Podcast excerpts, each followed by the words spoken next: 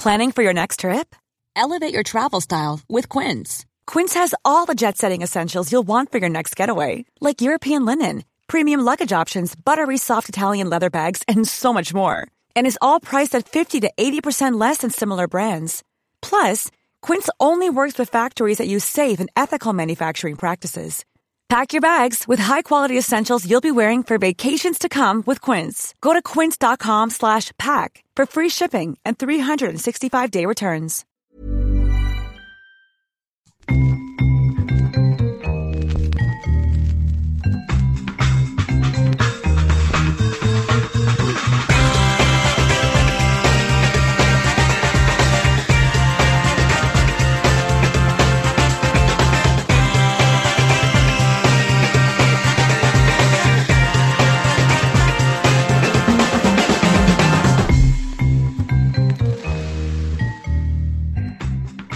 Bien le bonjour à tous, bienvenue dans l'épisode numéro 2 de Channel Random.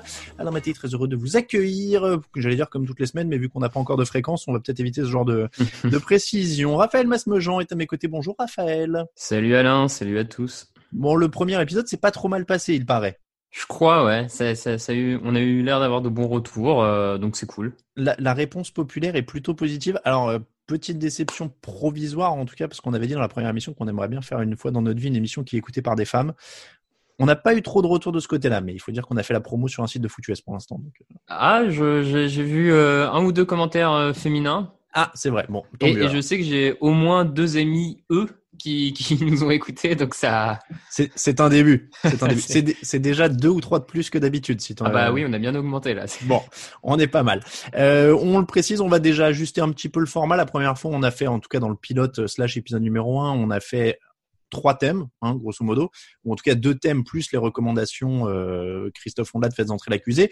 On va partir maintenant plutôt sur un thème par émission, euh, des thèmes suggérés par les auditeurs ensuite. On en parlera un petit peu plus tard dans ce- cet épisode numéro 2. On va vous expliquer comment faire pour suggérer des thèmes. Et puis, les recommandations euh, Christophe Ondelat faites entrer l'accusé, ce sera toujours dans toutes les émissions. Rassurez-vous, il y en a quelques-uns qui nous ont dit oui, vous n'avez pas parlé assez euh, sur Faites entrer l'accusé, vous n'avez pas développé, etc. Euh, mais c'est parce qu'en fait, euh, ce sera une, rubrique récurrente, donc pas de panique là-dessus. Une des autres nouveautés, ou en tout cas une des autres choses qu'on avait prévues, on en avait parlé dans l'épisode 1 et qu'on va faire dès cette émission, c'est un invité. Il y en a un dans l'émission de cette semaine, c'est Camille Sarabène. Bonjour Camille. Bonjour, bonjour à vous. Camille, alors euh, on, on l'entend au son cristallin qui se dégage de ton micro, peux-tu te présenter? Euh, bah, je suis ingénieur du son pour le podcast de Jeune Actu. Euh, voilà. et, et tu as une corde à ton arc qui est euh, celle d'être un brasseur de bière, on peut dire ça, comme ça. Voilà. Amateur, amateur en tout cas, très très très amateur. Mais oui, j'en ai fait plusieurs plusieurs brassages depuis depuis maintenant presque quatre ans. Alors justement, on va parler, messieurs. Alors je ne dis même pas tout de suite, je mets le générique, la bande-annonce de notre premier thème, et on est parti. Ça sent la bière de Londres à Berlin. Ça sent la bière, Dieu qu'on est bien. Ça sent la bière de Londres à Berlin. Ça sent la bière, donne-moi la main. C'est plein de Et voilà, messieurs, en seulement 24 secondes, comment on fait sauter la monétisation YouTube d'une vidéo avec une chanson copyrightée de Jacques Brel. On va Ah, parler tu me fais bière. plaisir. Ah. J'adore Jacques Brel. Ça me... Bon, eh ben tant mieux. Écoute, c'est un peu le, le but du, du podcast aujourd'hui. On, on l'a dit euh, dans la première émission, on avait dit on va parler de tout ce qui se passe sur le channel random de l'émission. Mais en en discutant entre nous, on s'est dit aussi on va on va parler dans cette émission de ce qui nous fait plaisir après tout. hein. Euh, et la bière, c'est un des sujets de prédilection de Raphaël. Donc on aura des émissions comme ça où euh, il y en a un qui est un peu plus euh, maître du sujet que l'autre, et puis bah, le, le second va apprendre. En l'occurrence, c'est moi qui vais apprendre des choses aujourd'hui. Donc, grâce à vous, messieurs. Alors, je précise d'abord, sachez que la bière artisanale est un marché en plein boom parce que, si je connais pas, j'ai fait plein de recherches, j'étais curieux. Euh, 7% du marché environ en 2019. Il y a actuellement 1754 microbrasseries en France. Euh, c'est euh, au 1er avril. Euh, c'est les chiffres d'un site qui s'appelle Projet Amertume. Est-ce que vous savez combien il y avait de microbrasseries en France en 2006 En 2006, bah, à mon avis, on devait à, à peine être à 100. On était à 246. Ouais. Donc 246 contre 1754. Ouais, ça me- 14 ans plus tard, ça prouve un petit peu euh, à quel point on progresse là-dessus. Raphaël, question de débutant. C'est quoi la différence entre une bière de supermarché et une bière artisanale? Euh, bah écoute, c'est- ça va être de plus en plus dur à, à différencier puisque les, il y a de plus en plus de supermarchés qui te proposent de la bière artisanale. Donc euh, ça c'est d'ailleurs c'est le c'est même le premier témoin je trouve de, de cette explosion euh, de la bière artisanale, c'est le fait que il y a 10 ans quand tu allais dans ton Carrefour, euh, tu avais que de la 1664 et de la Heineken dans des rayons qui se- un peu misérables et que maintenant la plupart des hypermarchés, même les super de quartier, ont des beaux rayons à bière qu'ils intitulent même cave à bière avec euh, des, un catalogue de plus en plus fourni, du local, de l'international. Euh, donc c'est, je pense que c'est même plus bière de supermarché qu'il faut dire, c'est peut-être euh, bière vraiment et encore même industrielle, ça correspond pas forcément totalement au truc, mais bon. Alors, bière de grands distributeurs peut-être, tu vois, et encore même eux font des efforts. ouais, de, de grands groupes, quoi, de. Ouais, Ce que tu disais, c'est quasiment industriel. oui, Alors- oui, oui, grand, grand groupe, oui. Après, euh, même eux, même eux, on, font des efforts pour essayer de proposer, euh, sont obligés pour répondre à la demande et au marché qui évolue, sont obligés de faire des efforts pour essayer de proposer autre chose, d'aller un peu plus loin, un peu mieux, et arrêter de prendre les gens pour des, pour des, je vais pas dire le gros mot, mais Alors, Camille, est-ce qu'ils prennent les gens pour des avec les bières industrielles? C'est quoi la différence pour moi qui connais pas si je m'achète une Cro euh, ou si j'achète une bière artisanale euh, dont je connais pas le nom parce que vous allez m'en apprendre? Ah, c'est- après, c'est la variété aussi. Hein. C'est, il y a beaucoup de. On n'avait pas une grande variété de bières avant avec euh, tous les, les bières industrielles. Quoi. Il y avait de la pilsner, enfin des lagers, et ça, c'est des, donc des, plutôt des bières blondes. Et euh, pour le reste, c'est quand même très, très, très, très réduit, quoi. Donc c'est déjà euh, un peu s'ouvrir à ouais, deux sortes de bières, à des ales en général, des bières ambrées, euh, des porteurs, des stouts maintenant même. Donc euh, voilà. Alors attends, je comptais y venir plus tard, mais il faut que tu éclaircisses ça parce que moi je comprends pas. Je me fais le porte-parole des gens qui vont écouter cette émission en disant ah, ils vont parler de bière, j'y connais rien. Je suis comme vous, auditeur. Euh, donc Camille, c'est quoi Ale, Pale Ale, Lager, Pilsner euh, Il y a deux grandes familles de bières, c'est les lagers et les ale. Donc les euh, les lagers, c'est des enfin c'est des fermentations à, plutôt à froid, donc c'est à dire que c'est la, la, la température de fermentation euh, est très euh, très froide et très régulée. Et les ale, c'est plus des donc c'est plus là où, du côté des des bières ambrées, un peu plus fortes, un peu plus voilà, c'est plus euh, là c'est de la fermentation avec des températures un peu plus hautes, ça peut être température ambiante, et voilà, c'est un peu plus un peu moins strict au niveau de la, la, la température. D'accord, donc les les, pale- les Ale et Pale Ale parce qu'on voit souvent ça, c'est IPA, Ouais. c'est ça? C'est ça. Et donc ça c'est plus fort. C'est euh, c'est- ouais, c'est pas forcément le cas, mais c'est euh, général. Oui. Enfin, oui, ça a tendance à être un peu plus fort, ouais. En tout cas, les bières les plus fortes sont plutôt de ce côté-là, ouais, en tout cas. mais- Ouais. Euh, gros débat parce qu'on en a quand même parlé sur le channel random de la rédaction. Euh, et je pensais pas lancer un débat aussi violent. Ouais, parce qu'on on, on préparait je préparais l'émission et du coup on était sur le channel random, on parlait d'un thème cinéma dont on parlera dans une autre émission qui va aussi faire un carton. Euh, mais mais en tout cas donc j'ai lancé en rigolant le, la question est-ce que les bières artisanales c'est surcoté? Et là il y a une frange de la rédaction qui a démarré vraiment au quart de tour en disant grosso modo et je vais citer notre collègue Raoul Villeroy Mm. euh, qui disait en, en, en substance, hein, c'est pas du verbatim, mais qui disait tant que c'est frais et que c'est blond, ça me va. Et, et là, Raphaël était euh, déçu terriblement, hein, euh, parce Ouais. que t'as- t'as eu ces mots, eu ces mots très très durs. T'as dit euh, le fait que tu aimes Star Wars 2, ça passe, mais là je peux pas. Et et Oui. ça, c'est ça, c'est quand même dur. Bah Donc- oui, c'est du- c'est dur parce que je c'est je je trouve c'est tu- enfin à mon sens tu peux pas juste dire euh, mais je pense que c'est lié à la mauvaise image qu'a eu la bière pendant des années et des années euh, à être euh, on va dire du point de vue consommateur un peu stigmatisé à juste euh, de la bière en canette comme un comme un beauf avec une pizza devant le foot quoi c'est pendant des années ça a été un peu on va dire l'image de la bière accentuée par par le fait qu'on ait une culture de vin Mm. qui a qui a vraiment complètement explosé au XXe siècle par rapport à la bière qui elle au XXe siècle c'est plutôt caché on va dire donc forcément il y a, ce regard euh, y a ce regard sur la bière qui est, complètement faux parce qu'à l'heure actuelle comme Camille le disait l'offre brassicole est quand même devient de plus en plus incroyable que des, de plus en plus de gens se mettent à la bière parce que euh, voilà, pas forcément bah, ces bières industrielles qui avaient pas de goût, qui étaient fades. Bah, maintenant, tu peux quand même aller vers plein plein de choses différentes, euh, de l'amertume, plutôt de l'agrume, plutôt torréfié avec les stouts, euh, enfin de l'acidité. Il y, y a, plein de champs et que je pense pas qu'on puisse dire que les brasseries artisanales, euh, c'est le phénomène est surcoté parce qu'en fait, à mon sens, ça correspond exactement, par exemple, au, vin. En fait, c'est tout mmh. simplement, on se met à découvrir la richesse et la palette gustative de la bière, comme il y a celle du vin, et que aujourd'hui, il y a quand même pas grand monde qui va dire que le vin c'est surcoté. En fait, enfin, tu vois, je. Mais alors, ça, ça, a posé une autre question, notamment euh, dans ce débat, et, là, je vais me tourner vers Camille, parce que je crois que tu, tu y avais un peu répondu, mais euh, en fait, une de leurs remarques, c'était aussi, ouais, mais au bout d'un moment, il y a trop de choix. Euh, trop de choix tue le truc. Une bière, c'est une bière. Moi, je veux pas me prendre la tête, etc. Euh, c'est vrai qu'il y a l'air d'y avoir en fait une, une sorte de palette de possibilités complètement infinie, si j'ai bien compris.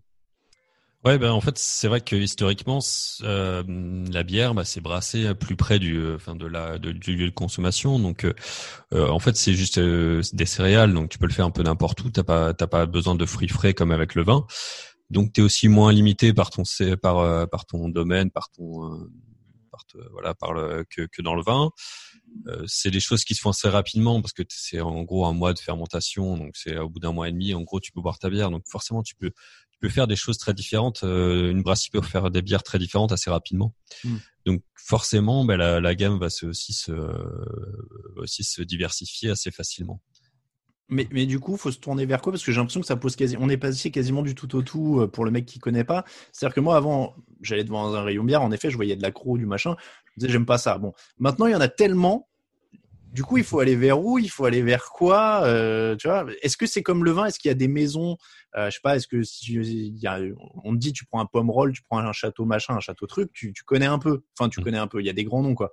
Et comment on va se repérer euh, dans la bière comme ça? Est-ce qu'il va y avoir une sorte de sélection naturelle Certains qui vont rester aussi parce qu'il y a un boom et que il y a des gros noms qui vont s'établir, ou alors vous avez déjà des références?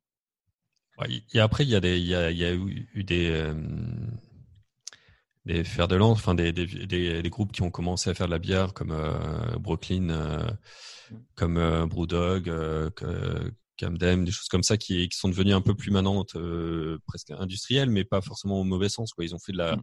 ils ont changé la bière, enfin la, bière, enfin, Mmh. Ils ont changé un peu la bière de, de tous les jours, mais dans le bon sens, quoi. Donc ça, c'est des grandes maisons, mais euh, après, c'est vrai que comme c'est très simple aussi à faire de la bière par rapport à, au vin, par exemple, justement parce qu'il n'y a pas le, le problème du, de, enfin, du domaine, de, enfin, de son. Euh, tu fais enfin euh, voilà le vin tu, tu, tu, cultives ton propre raisin pratiquement mmh. enfin s'il y a quelques exceptions mais euh, globalement c'est ça comme tu n'as pas cette limitation dans, le, dans la bière mais du coup c'est vrai que tu tu peux avoir plein de micro-brasseries, de, petites brasseries. De... Donc c'est vrai qu'il y aura peut-être une, une, sélection aussi au bout d'un moment, il y aura peut-être un effondrement un peu des micro-brasseries, mais je pense que tu n'auras pas moins de choix au bout d'un moment. Quoi. Euh, Raphaël, par exemple, je prends un exemple euh, mm. mais moi je vais chez le fromager ou dans l'épicerie pas loin de chez moi en ce moment, euh, il y a des bouteilles avec des, des prénoms. De, de, gens ou des trucs comme ça. Enfin, il y a des, des trucs un peu avec des, des jolies étiquettes, des machins, etc. Et comment tu sais si c'est une bonne bière ou pas quand tu connais pas? Bah, ça, ça, je pense ça se goûte, quoi. Ouais, bah et puis euh, rien de mieux que le, conseil de ton caviste, on va dire. Hein. Ça, mm. ça, ça, reste, je pense, le l'idéal. Bah, à l'étiquette, c'est ça, à mon sens, ça reste un peu difficile de, de juste voir, surtout si tu n'as aucune idée des noms, euh, des noms qui sont proposés. Ça, ça, ça va être compliqué. Après, peut-être ce qui est, ce qui reste pas mal, c'est si l'étiquette euh, te parle. Euh, voilà, elle fait ça donc avec du malt français et puis euh, elle rajoute peut-être un ingrédient un peu local si c'est une bière du coin, ça peut être sympa. Bon, il y a des petits trucs. Ça te garantit pas forcément une bonne bière, hein, cela dit, mais euh, c'est compliqué sur l'étiquette juste. Euh, moi, je pense qu'il faut, faut, vraiment faire confiance aux, cavistes ou se renseigner un peu sur Internet, tout ça. Tu as aussi des applications maintenant qui te donnent un peu un avis sur les bières, tout ça. Et puis, il faut tester. Hein. Tu te fais ton palais comme, parce que c'est pareil, hein, c'est comme le vin. Au final, il n'y a pas de, y a pas de vérité absolue sur une bonne bière. Euh, sur une bonne bière, c'est, aussi on va dire l'émotion qu'elle te, te procure au moment de la dégustation, ce que tu ressens. Je pense que autant tu peux savoir qu'il y a, enfin autant on peut donner des noms de mauvaises bières, autant des noms de bonnes bières, tu risques de toujours tomber sur quelqu'un qui va pas aimer le petit truc euh, de cette bière là ou sa petite particularité. Donc ça risque peut-être d'être un peu plus compliqué euh, tu as dit un truc intéressant, c'est que tu disais euh, production française, de, de, préférence un peu locale. Euh, la France est le huitième producteur européen de bière, selon la Chambre des métiers de l'artisanat euh, d'Auvergne-Rhône-Alpes. 70% des bières consommées dans l'Hexagone en 2018 étaient françaises.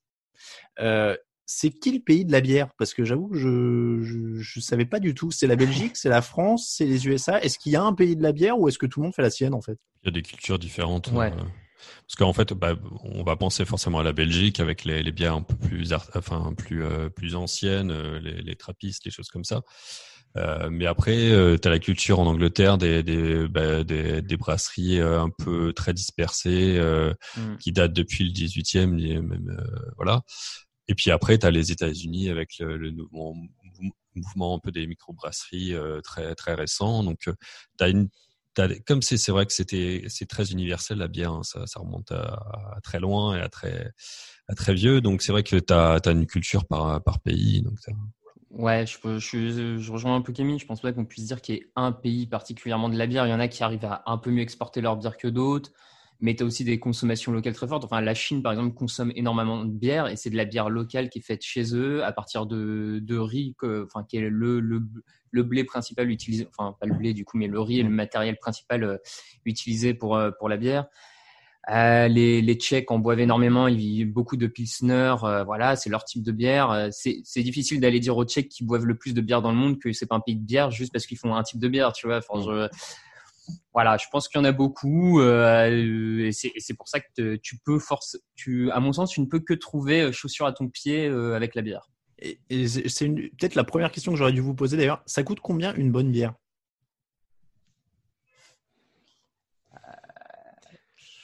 C'est quoi la fourchette de prix quoi? Bon Après, c'est vrai que j'ai une, une, petite cave à bière dans, dans mon supermarché.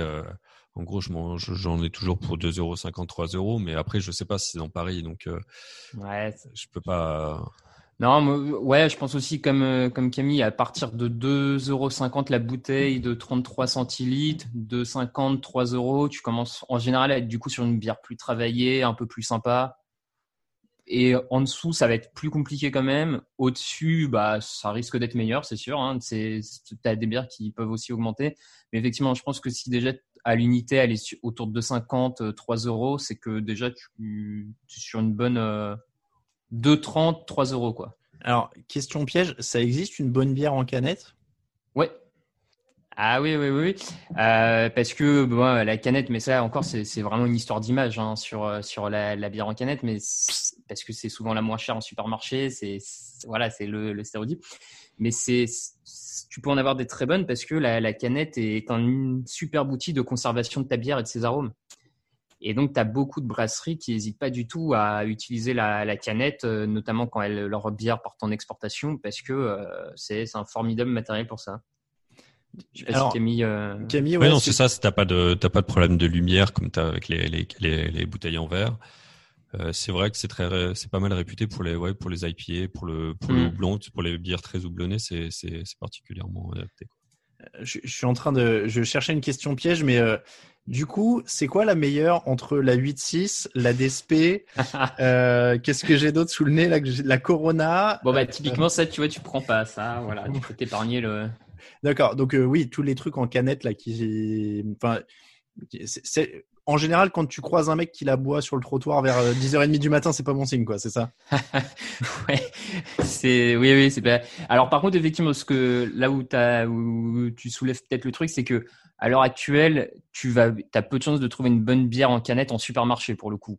Tu plus aller là chez un caviste, un mec un peu spécialisé, parce qu'effectivement, la canette en supermarché va plus rester euh, l'apnage de, de la grosse quantité pour boire vite, pas cher. Et... Ça, effectivement. Bon. Euh, c'est le moment de se mouiller un petit peu, messieurs. C'est quoi Enfin, donnez-moi trois noms de bières à tester, quoi. Vos coups de cœur.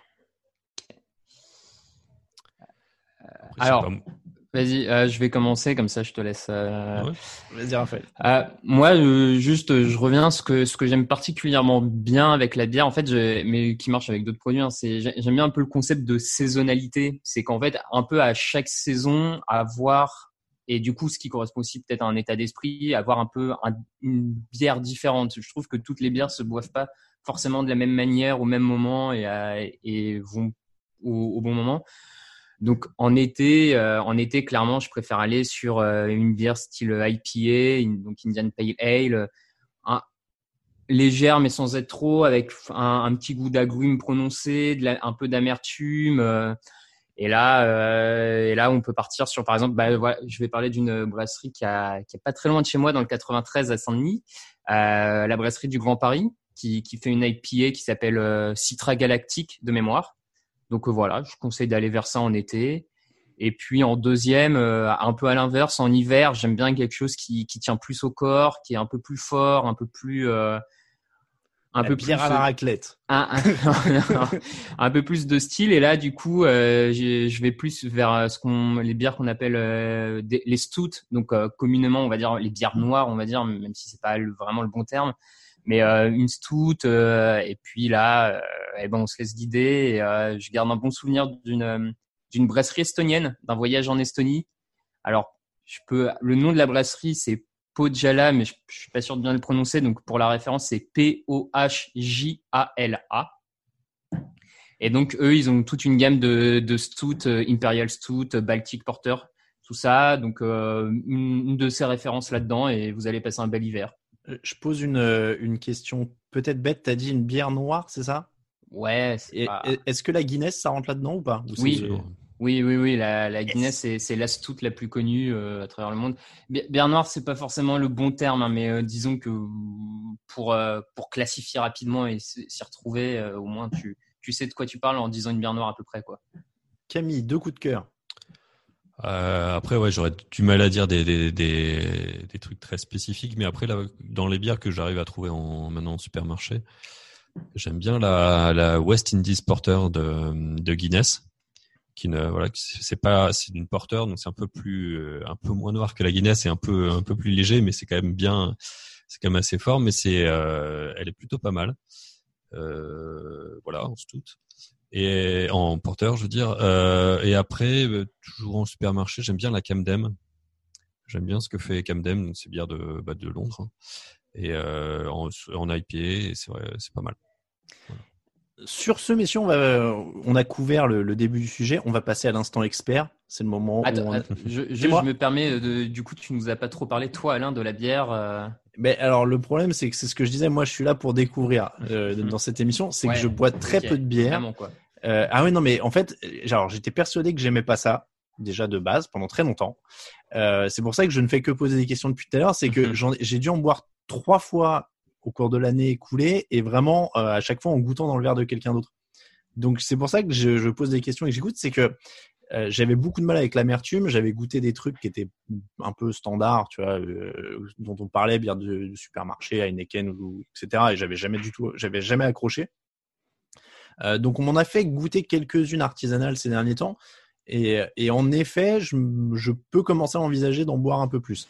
Mais, euh, mais sinon, je, voilà, je suis complètement novice sur le sujet. Et, Et euh, je crois qu'il y a, il y a bien un an, je t'avais fait goûter une, une Imperial Stout c'est possible. et qui était, euh, qui était assez forte, assez amère, et tu avais bien aimé pour, pour le Bah coup. voilà. Tu vois. Donc euh, même un- une bière un peu quand même assez, assez forte et assez particulière, tu avais quand même réussi à aimer.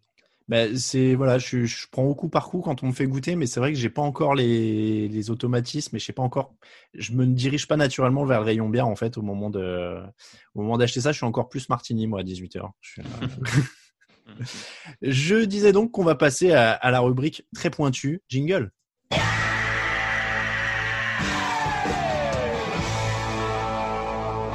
Camille, tu peux mettre tes lunettes. Je, je me suis dit on peut mettre ça quand on a un expert, tu vois, dans un sujet. Euh, donc, le point de vue de l'expert. Camille, tu es donc euh, brasseur. On Ouais. peut dire ça comme ça Petit brasseur amateur. Voilà, brasseur amateur. Mais c'est non, mais c'est hyper intéressant quand même. Euh, alors c'est- ça. Quand tu dis amateur, c'est que t'as pas une usine non plus Non, non, dans, c'est dans dans ta le- cave. C'est ça, dans la cuisine de mon frère. Alors voilà. Mais déjà, vraie question. Ça prend quelle place de Bah, brasser en gros, c'est une grosse cuve. hein. Donc c'est une, enfin une, une cuve, une, Une grosse marmite. Une grosse marmite pour la cuisson. Donc euh, là, bah, on en fait ça dans une dans une marmite de 30 litres et après, bah, un, bidon euh, pour une dame Jeanne ou un ou un bidon pour le pour la fermentation. Pareil, 30 litres. Donc c'est pas c'est pas très, ça prend pas énormément de place. Attends, Raphaël, tu m'as montré euh, sur la caméra. euh, Une justement. Ce qui est, euh, Mais ça veut dire que t'en fais aussi à la maison? Euh, j'ai j'ai fait mon premier brassin euh, il y, a, il y a quelques semaines. D'accord. Donc euh, j'attends j'attends de, de goûter le premier brassin avant de donner avant de passer pour un pseudo expert. hein. J'attends la première quand même. Alors attends, c'est c'est quoi le brassin?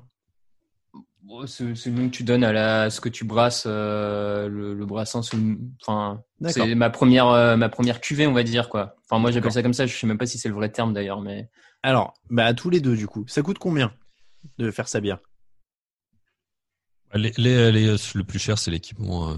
Si, euh, si vous n'arrivez pas à récupérer une grosse cuve, euh, ça peut commencer un peu à, à coûter, quoi, parce que ça peut être euh, presque une centaine d'euros pour une, pour une cuve, si même simple.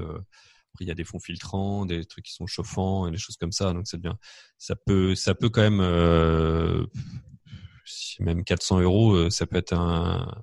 Après, voilà, en, en, en, en point matériel, euh, on va dire euh, tout, tout compris et, et pas pas les kits de débutants quoi. ouais, et, et en sachant quand même qu'une partie de ton matériel est réutilisable après d'un Oui, oui, oui, euh, d'un brassage à un autre. hein. oui, bien pas sûr. Après, c'est c'est c'est c'est c'est Donc, réutilisable en- forcément. Voilà, donc potentiellement, en fait, c'est pas si cher que ça si t'en fais plusieurs et euh, enfin multiplier, enfin si tu divises par le nombre de litres potentiels de bière que tu vas faire avec ton équipement, c'est un investissement qui est, qui est pas excessif. Hein. Mais c'est ça que j'allais dire en fait, c'est ça devient rentable au bout d'un moment. Ah oui, forcément. Oui. Puis Mm. surtout, c'est pas de la. Enfin, tu fais tu fais la bière que tu veux, donc euh, tu peux la rater, mais aussi, euh, enfin, éventuellement, tu fais quand même de la bonne bière et euh, meilleure que ce que tu trou- trouveras en supermarché de base, quoi. Donc, euh, J'allais dire une bêtise, j'allais dire est-ce que c'est plus rentable que de faire pousser son cannabis à la maison parce que c'est plus légal et tu peux le revendre après aussi la bière? Hum, hum. Euh, euh, vendre, je suis pas sûr. Autant Mm. tu peux faire Ah ta bière, il il y y a de pas de l'alcool. souci, mais voilà, après tu dois avoir quand même des, de des licences pour la l'alcool. Bon, non, j'allais dire une autre bêtise, mais là, on on va pas pousser les gens à l'illégalité. Euh, donc, c'est quoi les étapes du coup? Qu'est-ce que vous faites pour, euh, pour brasser la bière? Alors la première euh, grande étape c'est l'empâtage. Donc en gros tu, tu prends tes céréales, tu les mets dans euh, dans l'eau chaude et tu les laisses euh, laisses macérer, euh, laisses empâter pendant pendant pendant quelques euh, dizaines de minutes, enfin un peu moins d'une heure. Après tu tu voilà dans, dans pas mal d'eau, dans 30 litres d'eau par exemple, et après tu tu filtres toute cette eau que tu récupères euh, donc tu, tu, tu, tu enlèves la drèche, en fait, tous, tous les céréales qui sont qui ont été utilisées. Donc tu as une eau qui est chargée en sucre, et là tu vas la tu vas la enfin tu vas la cuire. En gros, tu vas la tu vas faire bouillir pendant une bonne heure. Ou là tu vas petit à petit tu vas rajouter du houblon. Euh, voilà, donc tu as, des étapes euh, particulières sur la température, sur, la, sur le, le houblon, à quel moment tu dois le mettre, suivant, suivant les recettes. Et ensuite, euh, tu la refroidis, tu la mets dans une cuve, et là, tu la laisses fermenter pendant pendant pendant deux semaines euh, à chaud, deux semaines à froid, euh, deux semaines en bouteille. euh, ça dépend aussi là, des, des types de bières que tu fais. D'accord. tu rajoutes de la levure après le après le après la- l'avoir fait cuire, après l'avoir fait bouillir. Et, et euh, vraiment dans un grand d'idée, mais c'est facile, il n'y a pas trop de risque de rater à la fermentation, à la levure ou quoi? Alors, bah, les risques, c'est euh, c'est la levure. Si t'as si t'as vraiment une mauvaise levure, et aussi, bah, il faut en fait, faut tout désinfecter. Mm. Ce que tu fais après le, ce que tu utilises après l'avoir fait bouillir. Donc la cuve de fermentation, euh, tout ce que tu vas utiliser comme euh, comme filtre, comme euh, euh, forcément les bouteilles quand tu vas l'embouteiller, etc. Tout ça, ça doit être euh, absolument désinfecté parce que comme tu vas la laisser euh, pendant plusieurs semaines à fermenter, s'il y a des, des Ah mauvaises oui. choses, des euh, voilà, des, des bactéries, des choses comme ça, ça va faire euh, tourner la bière. Ça fait du roquefort, quoi, sinon. Hum, hum. Euh, Le fromage et la bière avec. Ça peut être un. Mais oui, d'accord, je vois l'idée. Ok, Ouais. très très bien. Ok. Ah ouais, non, mais c'est oui, donc c'est c'est du boulot quand même. Et donc, t'as combien de bouteilles toi quand tu fais une cuvée?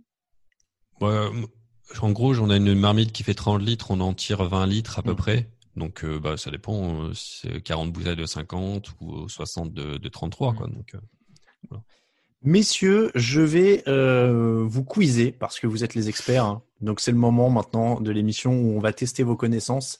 Euh, vous êtes prêts pour un petit quiz? Je mets ma petite musique derrière. C'est la musique du Géopardy pour les plus anciens. Donc, combien y avait-il selon vous de brasseries en France en 1910 Des... Je pense qu'on n'était pas dans des, des, milliers, des milliers, parce qu'il y a eu une chute au XXe siècle énorme. C'est ça, je, je, comptais y arriver hein, au fur et à mesure du quiz. Alors, à la louche. 2000 Alors, 2000 pour Raphaël. Hop, ah, excusez-moi, j'ai Jacques Brel qui est reparti derrière.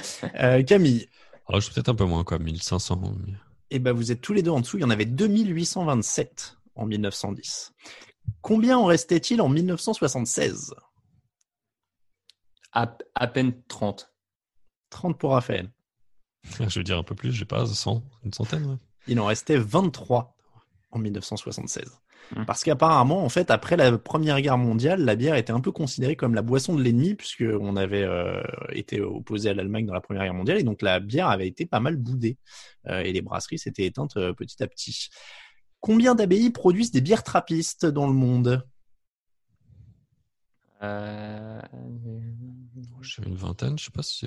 Moi, je dirais 5 ou 6. 6, 6. 6 pour Raphaël. Moi, je dirais 20, mais 20 pour Camille. Euh, du coup, ça va être Raphaël qui est le plus près. Il y en a 12 à répertorier. Le... Alors, c'est la question alcoolique. Quel est le degré d'alcool de la bière la plus forte du monde? Euh, après, il y a des, après, est-ce que c'est des bières aussi à part euh, distillées à froid ou est-ce que c'est des bières ah, Alors euh, là, je suis pas allé jusque là. Moi, j'ai juste trouvé la bière la plus forte du monde. Dans les 25 degrés, mais. Ouais, allez, 33, 33. Et c'est encore Raphaël qui est le plus proche, c'est 29. officiellement, c'est la Samadam Sutopiaz. D'accord. Je, vous le donne euh, avec le nom. Euh, qui est Alors, il y en a un qui va savoir. Qui sont les plus gros consommateurs de bière en Europe oh, L'Allemagne. Tchèque. L'Angleterre, je pense. C'est les Tchèques, Raphaël, il en avait parlé tout à l'heure, donc je me doutais qu'il serait. Un point bonus si tu arrives à me donner combien de litres par an et par habitant? Je crois que j'avais vu un truc dessus. Ils sont. Je, me demande si j'avais pas lu 120, 120 litres, quelque chose comme ça. C'est même plus. C'est 148 litres par an et par personne. euh, mais alors... ouais. Non, non, mais c'est vrai que le chiffre brut est un peu un peu un peu étonnant, mais mais en même temps, je sais pas si vous êtes allé à Prague ou en République Tchèque de manière plus générale. C'est vrai qu'il y, a une vraie culture de, de la bière parce qu'ils ont du coup ils, font de la pilsner, donc une bière assez euh, faible en taux de degré d'alcool. On est autour de 4 degrés, 4, 5, euh, qui est assez douce, qui, qui, du coup se boit quand même très très facilement et, et surtout qui a un prix euh, imbattable. Tu peux mmh. voir des, des pintes dans des endroits très bien euh, à Prague pour 1 euro. Quoi. Enfin, je veux dire, c'est, donc je suis pas surpris. en tout cas, la moyenne, du coup, ça fait une pinte par jour et par habitant. Voilà. Donc, euh, euh l'Allemagne au taux de mémoire, c'était un petit peu au-dessus de 100 litres par an. Hein. C'était pas mal aussi. La consommation en France, litres par an et par habitant, selon vous? On est bien loin des Allemands et des Tchèques, je vous le dis. Ouais, ça, ça... Je dirais 30 litres par an, peut-être. Ouais, 30. 35. Allez, le point est pour Camille cette fois, puisque ça fait 32 litres ah. par an par habitant. Euh, combien de variétés de houblon sont cultivées en France? Ah, Allez, je suis allé chercher des trucs pointus. Ah, c'est pointu là. Variété de houblon. Euh. Et, et, bien sûr, on finit pas l'émission tant que vous m'avez pas cité les 23 variétés. Ah bah du coup 23. 23. ah merde. oh le con. Du coup, ah, bah, voilà, celle-là elle est bien. J'avais le résultat devant les yeux, ça m'apprendra. Bon bah voilà, c'était 23. Donc, je voulais dire toutes les variétés, toutes. Euh, dans quel département est cultivé 94% du houblon français? L'Alsace. Ouais. J'aurais peut-être dit le Nord plutôt, mais après, euh... je sais pas. Raphaël, la bon, c'est l'Alsace, en effet. 94% du houblon français. Voilà pour le quiz, messieurs. Un petit top 10. Je sais que ça t'avait plu le top 10 des chauves la semaine dernière, euh, Raphaël. Du coup, je suis allé me balader euh, encore une fois sur Topito. Hein. Ah, quel euh, grand site de top. voilà. Donc sur Topito, il y a un top 20 des meilleures bières de grande surface selon nos lecteurs.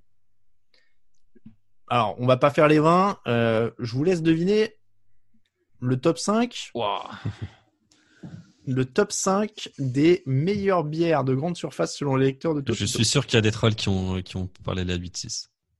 Alors, la 8, non, la 8-6, c'est même pas, dans le classement. Ah bah... non, je crois pas l'avoir vu. Euh, Attends, je le descends en entier, mais non, je l'ai, a pas. Bon, après, t'as des, t'as pas mal de lef, peut-être qui sont... Alors, la lef est numéro 1. Oh Et Grimbergen, peut-être La Grimbergen est troisième. Raphaël est atterré. Non, mais après, je suis atterré, oui et non, dans le sens que euh, l'écrasante majorité encore des gens achètent leur bière au supermarché et ils font avec ce qu'il y a sur place, on va dire. Donc, euh, donc bon. Alors, on a, donc j'ai dit Lef en 1 et Grimbergen en 3. Euh, il, y en a, une qu'on a citée tout à l'heure et que Raphaël aime beaucoup.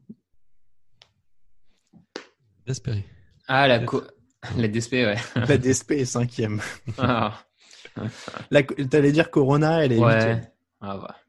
C'est la bière du président Chirac, quoi. C'est vrai. C'est un monument du patrimoine national. C'est bien bradé en ce moment. D'accord. euh, donc on a dit DSP 5e, Greenbergen 3 et Lef en 1. Donc il me manque la deuxième et la quatrième si on veut faire le top 5. Il y en a une. Alors attends, je vous lis la description. Ouais. Euh, ah oui, bah alors là, la description, elle dit rien du tout non, pour le numéro 2. Euh, et pour la quatrième, la description, c'est c'est une bonne bière pour ceux qui n'en boivent jamais, pas trop forte, pas trop de bulles. En fait, si tu ajoutes du sucre, tu peux en faire de la limonade. tout pour plaire à quelqu'un qui aime la bière, quoi. Tu... je me rappelle, j'entendais leur pub à la radio quand j'étais ado. Euh, il, il t'expliquait comment prononcer le nom de la bière. Heineken, mais. Non. Euh, qu'est-ce que tu as ah. et, alors, la numéro 2, par contre, j'avoue que je ne la connais pas. T'as le pays, sinon, euh, d'où elle vient ou... Je pense que c'est hollandais, non? Ouais, Je pense que c'est hollandais. En tout cas, le nom sonne hollandais, pour être très. c'est pas Heineken Garden, peut-être? Non, pas... oui, Garden, pardon, et c'est ah. belge. Donc, euh, Garden est quatrième. Et la deuxième, alors là, honnêtement, euh, je ne saurais pas vous dire. Je vais faire une recherche Google en même temps que je vous parle pour essayer de trouver des indices, mais euh, euh, c'est une c'est une bière belge. recette originale de 1679, fermentation haute, possédant un haut degré d'alcool, 8,4%. Duvel? Duvel? Non, elle est fabriquée. Non, elle est fabriquée à partir de trois céréales, l'orge, le froment et l'avoine.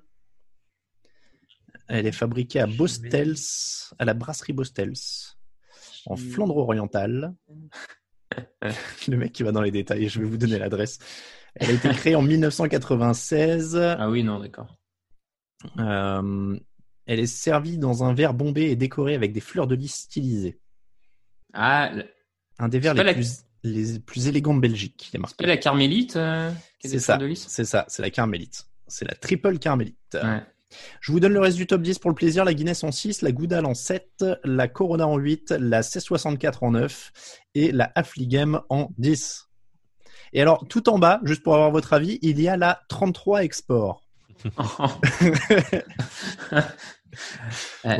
C'était juste pour vous tirer un sourire. Je ne la connais pas, mais je me doutais. Il y a marqué qu'elle est servie dans des bouteilles en plastique. Donc ça doit être. pas euh, forcément, ouais. Mais, mais ouais, bah c'est de la canette pas chère. Euh, c'est souvenir euh, de de festival étudiant. Euh. Euh. ah bah, je pense qu'il y a une grosse vibe festival sur la fin du classement parce qu'il y a aussi de la Cronenbourg, de la Stella Artois, euh, la Ch'ti Blonde. voilà. Après, il y a une truc avec des cerises, la Kriek. Ouais. on a une... Ah oui, un goût de cerise qui donne l'impression de boire une Charlotte aux fraises. ça, a l'air sympa aussi, ça. Hmm. Ça a l'air sympathique. Bon, voilà pour le thème bière. On a plutôt pas mal fait le tour, messieurs, je crois. Écoute, ça me semble pas trop mal. On n'est pas, on n'est pas trop mal. On l'a dit. On va utiliser cette émission pour euh, parler de choses qu'on aime bien aussi, développer ces sujets-là, essayer d'en apprendre un petit peu. Merci beaucoup, euh, Camille, d'être venu nous éclairer de, de lumière. Et puis, et puis, bah, on te dit à bientôt, évidemment, euh, pour parler football américain, euh, puisqu'on rappelle que Camille réalise nos émissions sur TD Actu. Euh, pendant ce temps, nous, Raphaël, on va passer à une nouvelle rubrique et un nouveau, un nouveau petit jingle qui, j'espère, va te plaire. Salut, moi c'est Camille et je travaille chez Decathlon. Et ça, c'est un tapis de marche. On a pensé à ceux pour qui le sport n'est pas qu'un besoin, mais un véritable mode de vie, en leur permettant de faire leurs 10 000 pas par jour sans cesser de vivre à côté. Et comme chez Decathlon, on innove d'abord pour vous, on est toujours soucieux de vos remarques.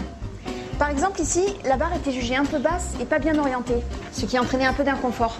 Là, les utilisateurs avaient deux solutions. Abandonner le tapis de marche sous le lit ou alors donner leur avis sur decathlon.fr.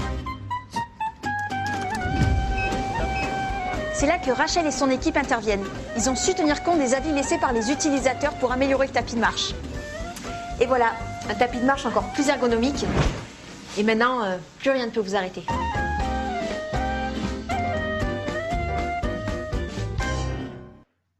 Parce que les avis des gens, c'est important. tout à fait, tout à fait. Alors, petite histoire de ce jingle, il faut que je le dise quand même. Euh, je voulais trouver un truc où on parle euh, du peuple, une réplique de ciné un peu sympa, un machin et tout. Impossible de trouver un truc, j'en pouvais plus. Et donc, euh, j'ai tapé votre avis vidéo dans Google et j'ai je suis tombé sur cette superbe vidéo d'entreprise Decathlon parce que, rappelle-toi de l'émission numéro 1, on ne met jamais assez en valeur les vidéos, euh, les vidéos professionnelles et des marques. Mmh. Ouais. corporate. Euh, donc voilà, euh, y a, elle dit votre avis quatre fois dans la vidéo, donc ça me paraît euh, bien introduire le propos. N'empêche, tu sais combien elle a fait de vues cette vidéo que tu viens d'entendre? euh, 150 000.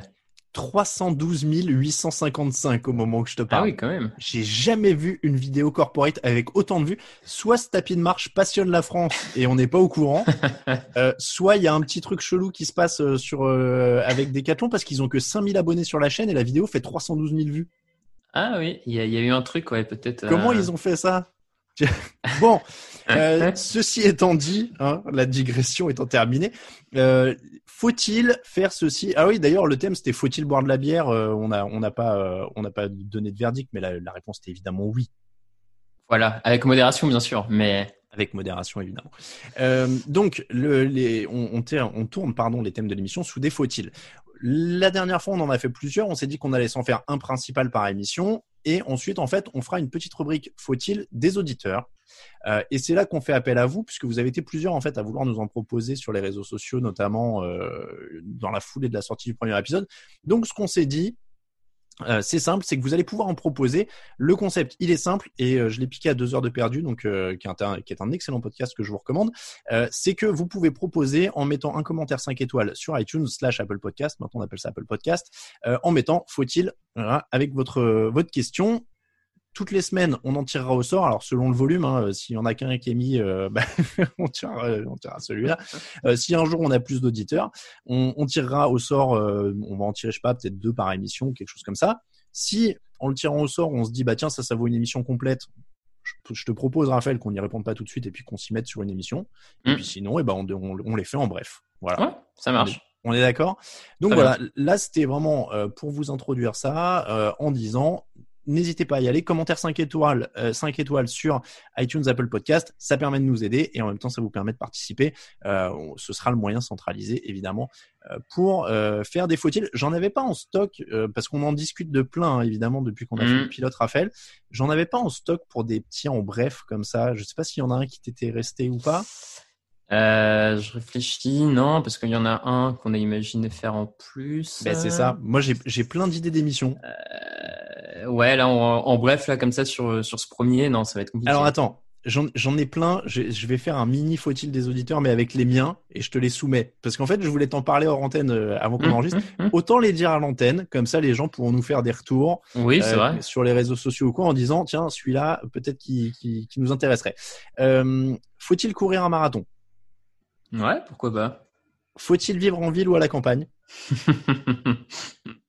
Faut-il regarder Le Seigneur des Anneaux? Euh, Alors, faut-il croire les théories du complot? On pourrait le phraser comme ça? Parce qu'on Ah. parlait d'en faire un sur les théories du complot les Ouais, plus fun ouais, bah, soit on le, soit on le thématise là-dessus, soit on prend une théorie pour qu'on met un peu en avant Ouais. sur le faut-il et après on en décline d'autres dans l'émission. Mais Pas bête. clairement, pas le bête. thème théorie du complot est à retenir. Ouais, celui-là, il nous... Alors, je, je pensais à, je pensais à un, euh, c'était faut-il regarder des mauvais films? Ah, Parce Parce que ces derniers temps, je me suis maté pas mal de, comment ça s'appelle, de Steven Seagal, de Van Damme ah et ouais, tout. putain, Et en fait, il y a un moment où je savais plus si ça me faisait du bien ou du mal. tu vois Donc je me disais que ça pouvait être quelque chose. Après, je me disais, on pouvait aussi faire des faut-il sur des voyages, tu vois, sur certains pays. Genre, faut-il aller à tel endroit? S'il y a des endroits qui nous ont fait kiffer. ouais, ouais. Euh, je crois Ouais, un je- thème voyage, euh, ça peut, il y a quelque chose, ouais. Ouais, tu vois. Euh... Ou faut-il voyager? Tu sais, après le confinement, juste faut-il voyager? Euh, et, et bon, on, on spoil pas, mais a priori, euh, pour la prochaine émission, on s'oriente vers un truc sur les comédies françaises. Ça, ça sent, ça sent plutôt ça, ouais. Ça commence à, ça commence à sentir le. Faut-il. Je sais Ouais. pas comment on peut le phraser, mais en gros, faut-il croire que Astérix Mission Cléopâtre est vraiment le la meilleure comédie française?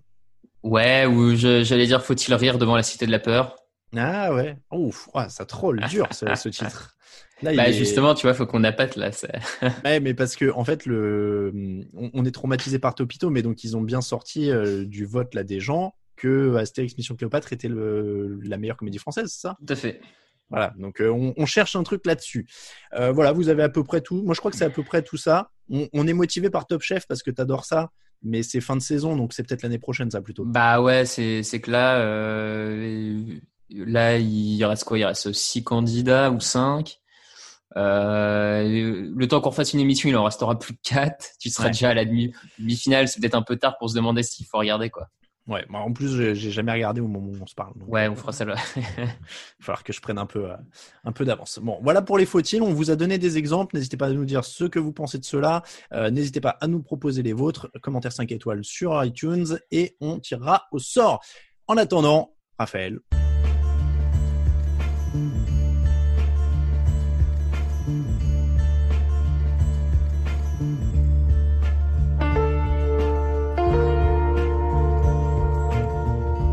J'aime bien imaginer un mec qui joue du piano à deux doigts, tu sais.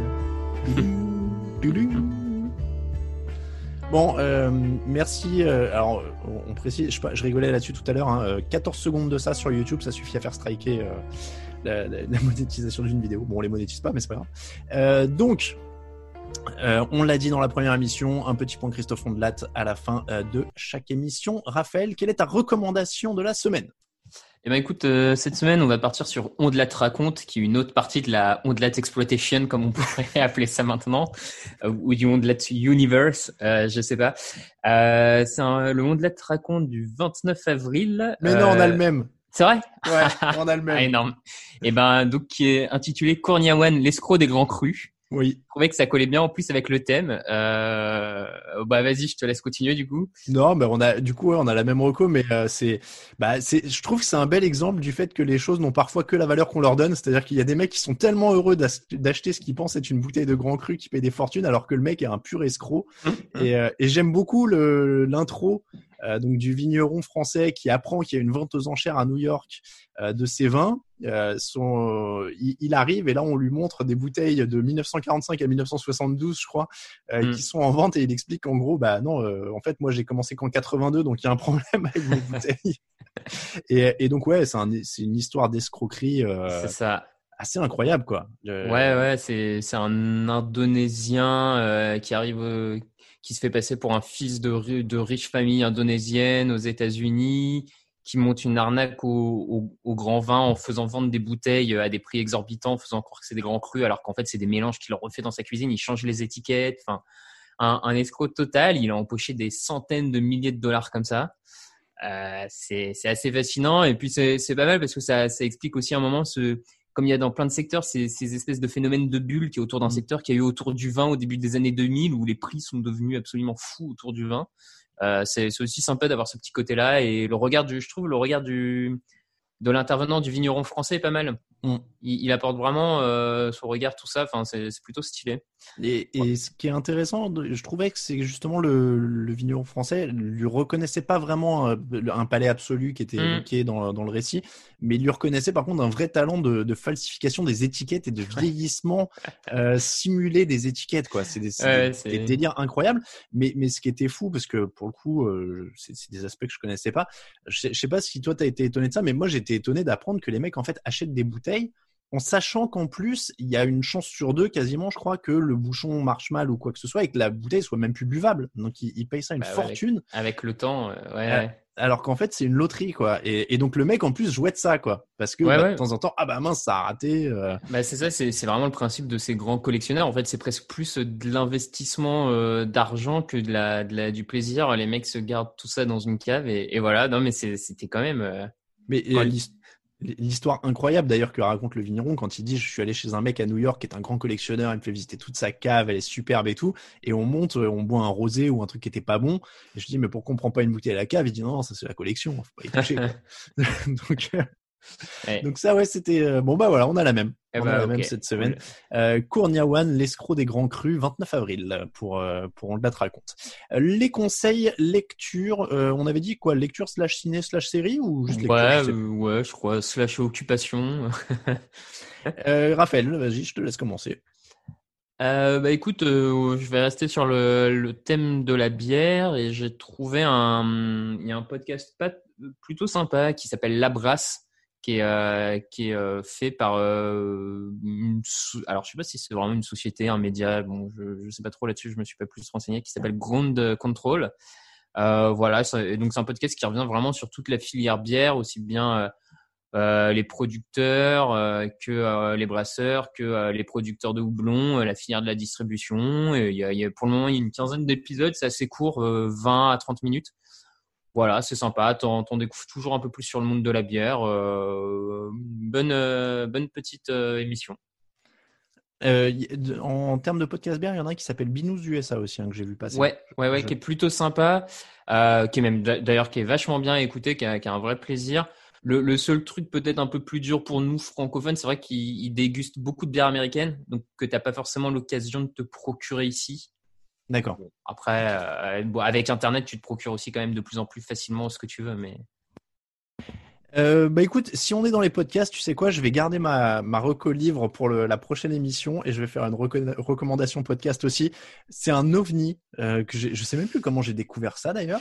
Euh, bref, c'est un podcast qui s'appelle That's Sad. Euh, SAD, S-A-D-E, comme le marquis euh, en question. Je te lis juste le pitch, moi, que j'ai sur mon Pocket Cast. Il y a marqué euh, Avez-vous déjà lu une nouvelle érotique mettant en scène des dinosaures ou une parodie porno Star Wars décrivant les ébats érotiques de R2D2 Ne vous inquiétez pas, je l'ai fait pour vous, etc., etc. C'est un ovni total, mais je trouve ça délirant je trouve ça incroyable. Donc voilà, c'est une reco podcast. That's Sad. Il y a six épisodes. hein. Il y a pas, il y a pas une, il y en a pas des tonnes, mais j'aime bien trouver des trucs euh, assez improbables. Donc voilà. Euh, pour, c'est, c'est tout pour les recos. Euh, pour terminer, petit service après-vente de l'émission. J'ai pas mis le, je vous ai épargné le, le jingle Omar et Fred. Euh, le service après-vente de l'émission, quand même, on a parlé tondeuse la dernière fois. Je tenais à, à, à vous tenir au courant. C'est bien arrivé et ça marche bien. Je ne regrette pas d'avoir dit oui à, la, à la coupe de cheveux maison. Tondeuse bien arrivée, sabot sur 5 mm, résultat impeccable. Je ne regrette rien. C'était du fun pour toute la famille, comme on l'avait évoqué dans l'émission précédente. Je vous y réfère. Euh, je me suis amusé, madame s'est amusée, le chat s'est roulé dans les cheveux par terre. Tout le monde était heureux. Je veux dire, euh, on était vraiment. euh, C'était un bon moment, donc je- maintiens. Oui, vous pouvez vous raser les cheveux vous-même pendant le confinement. Bon, bah, on a terminé pour le deuxième, Raphaël? et ouais. C'est plutôt, euh, c'était plutôt sympa. Écoute, Bah écoute, ça me semble pas mal encore une fois. hein. On, on va voir. on, on l'a dit, on continue tant que ça nous plaît. Voilà. Ouais, voilà. Et, et tant que ça vous plaît aussi un peu, n'hésitez pas à le dire. Euh, tiens d'ailleurs, maintenant les par rapport au par rapport aux pilotes, les comptes Twitter, tout ça, je peux vous les donner parce qu'ils sont euh, établis. Euh, donc euh, at crandompod, donc c'est euh, la, la- la lettre random pod. et, channel random, c'était déjà pris. Donc at crandompod euh, sur Twitter et Facebook. Les deux comptes sont créés et il y a une chaîne YouTube aussi euh, qu'on a mis en lien sur les comptes Twitter. Si vous préférez écouter sur YouTube, il y a des gens qui préfèrent euh, ouvrir un onglet YouTube, donc on a créé une chaîne YouTube et vous pouvez nous écouter évidemment sur toutes les plateformes. Maintenant, on est dispo partout euh, Apple Podcast, Spotify, Deezer, même euh, Stitcher, TuneIn. Euh, voilà, il y a tout. A priori, normalement, on a, on a couvert à peu près tout. Donc euh, voilà, n'hésitez pas. Euh, on l'a dit, pour soumettre des faut-il, n'hésitez pas à envoyer vos commentaires 5 étoiles sur Apple Podcast. Euh, merci beaucoup, Raphaël. Bah merci à toi. Un Et vrai plaisir. Bah, tu- partagez, écoute, on se marre plutôt bien. Euh, à très bientôt pour une prochaine. On sait pas encore d'ailleurs, faut qu'on sache quand on met en ligne celle-là, quand est-ce qu'on fait la prochaine, quel rythme, on verra bien. Euh, mais en tout cas, on se marre bien. On vous remercie beaucoup de nous suivre. Merci encore, Raphaël. J'étais encore, j'ai en fait, j'étais en train de chercher le générique, je gagnais du temps et Mhm. je l'ai enfin retrouvé. Voilà. Allez, merci beaucoup, Raphaël. À très bientôt à tous. Ciao. ciao.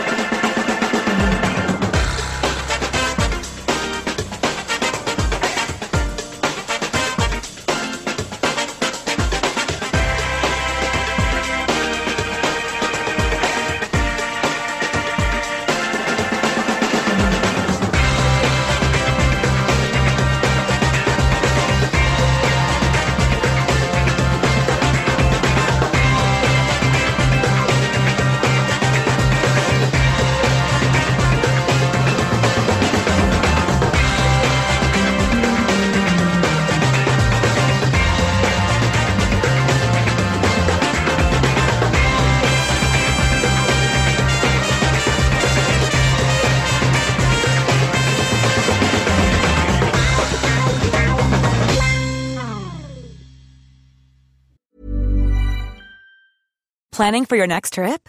Elevate your travel style with Quince. Quince has all the jet setting essentials you'll want for your next getaway, like European linen, premium luggage options, buttery soft Italian leather bags, and so much more. And is all priced at 50 to 80% less than similar brands. Plus, Quince only works with factories that use safe and ethical manufacturing practices. Pack your bags with high-quality essentials you'll be wearing for vacations to come with Quince. Go to quince.com slash pack for free shipping and 365-day returns.